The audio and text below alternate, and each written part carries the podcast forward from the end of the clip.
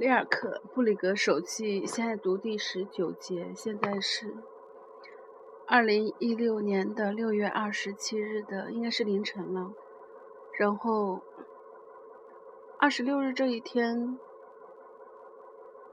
可能是因为最近都太紧张了，然后反正就是对昨天没有任何的安排，然后在周六晚上和朋友参加玩一个美术馆的。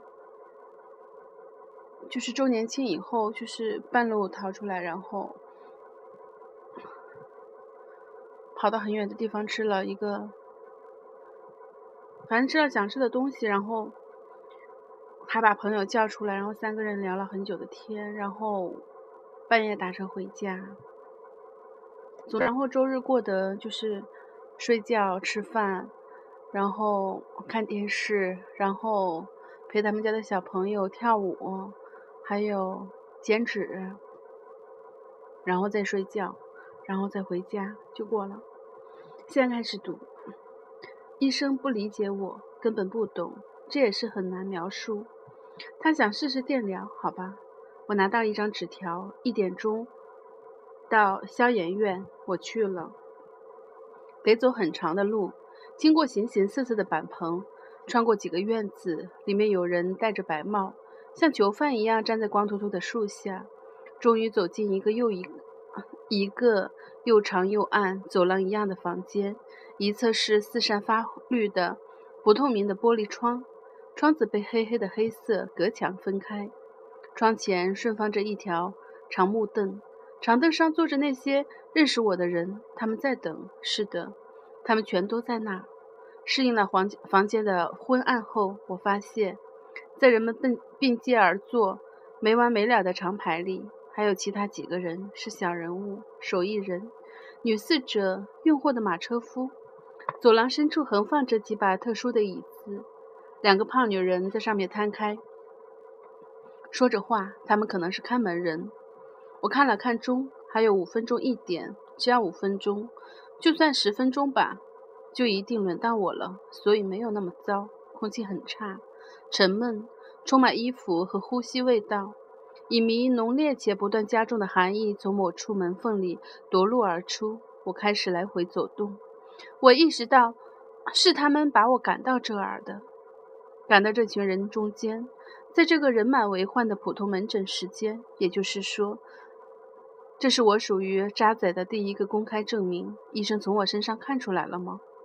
可我看病时穿的西装还不错。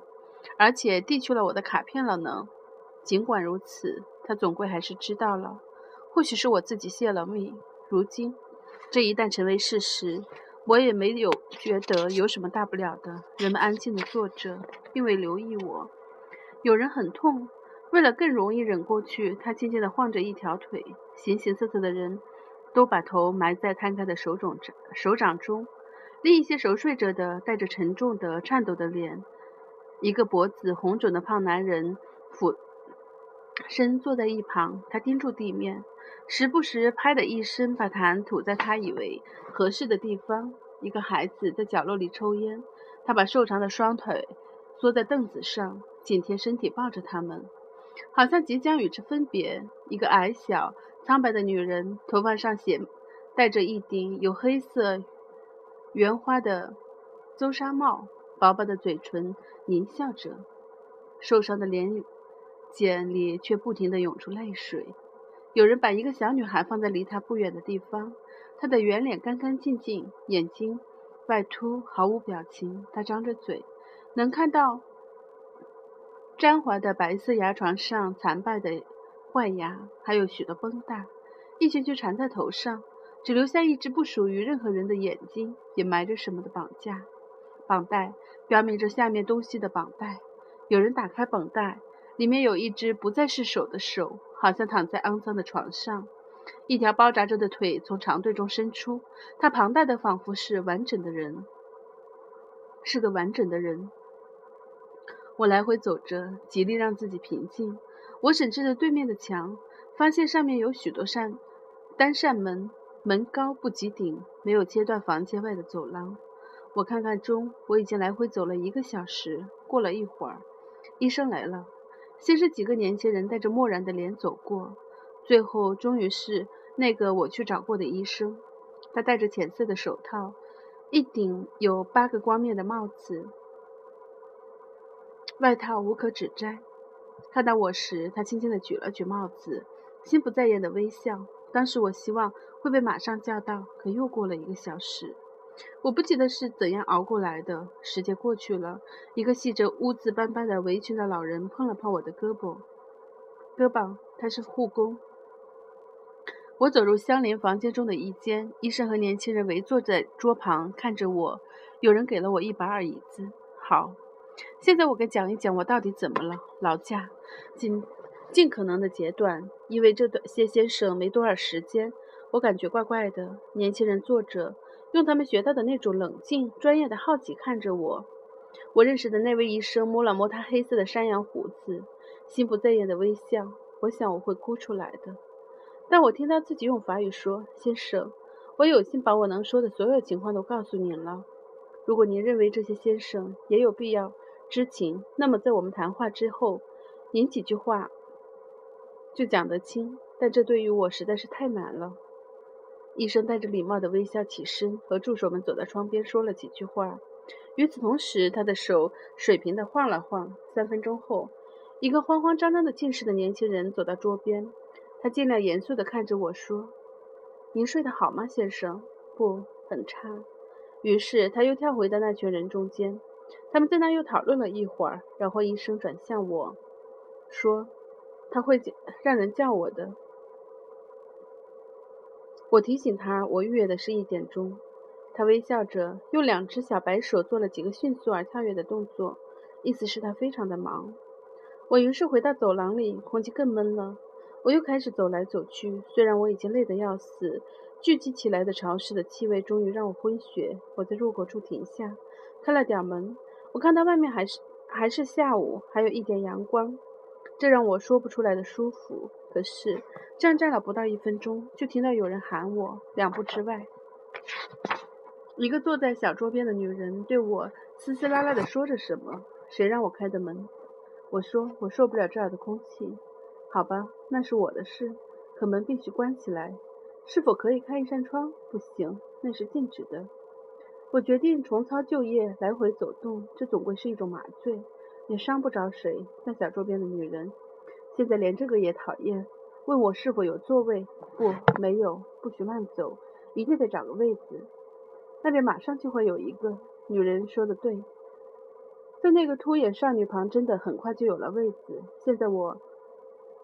坐在那，觉得这种状态必定会酝酿出什么可怕的事。左边是牙肉腐烂的少女，右侧是什么？我过了许久才认出，那是一大团阴森的静物。它有张脸，一只巨大、沉重、一动不动的手。我看到他的侧脸是空的，没有任何特点或者记忆。西装就像棺材里的尸体身上穿的，这太可怕了。细窄的黑领带以同样无个性的方式。松松垮垮地扎在领子上，看得出大衣是另一个人套在这个毫无意志的人身上的。有人把这那只手放在裤子上，就在他所在的地方，甚至头发也是由清洗尸体的女人梳的，就像动物标本变僵了的毛发。我仔细地观察一切，突然想到，这注定就是我的位子。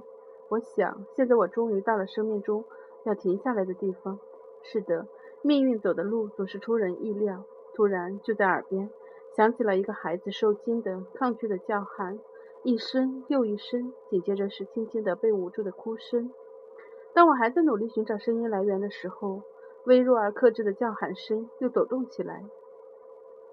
我听得到问询声、压低了的命令声，接着一台冷漠的机器隆隆的响起。任何事情都与它无关。现在我想起那半面墙，我明白了。一切都是从门后传出来的，有人在那工作。果然，那个系着脏围裙的护士、护工时不时的出来招手。我根本没想到那会儿是在叫我，是我吗？不，那有两个男人推着一架轮椅，把那一大腿大团东西抬了进去。现在我看到，那是一个瘫痪了的老人，他还有另一面较小的、被生活用坏了的侧脸，上面睁着一只浑浊悲伤的眼睛。他们把他推进去。我身旁腾出一大片地方，我坐着想，他们要怎样处理那个痴呆的少女？她是否也会喊叫？门后的机器像在工厂里一样惬意的隆隆的响着，没有什么不安的。突然，一切都静了。静寂里，我听出一个冷静自负的声音说：“笑啊，停顿，笑啊，笑一笑。”我已经笑了，想不通那边的人为什么不笑。机器咔咔作响，马上又沉默了。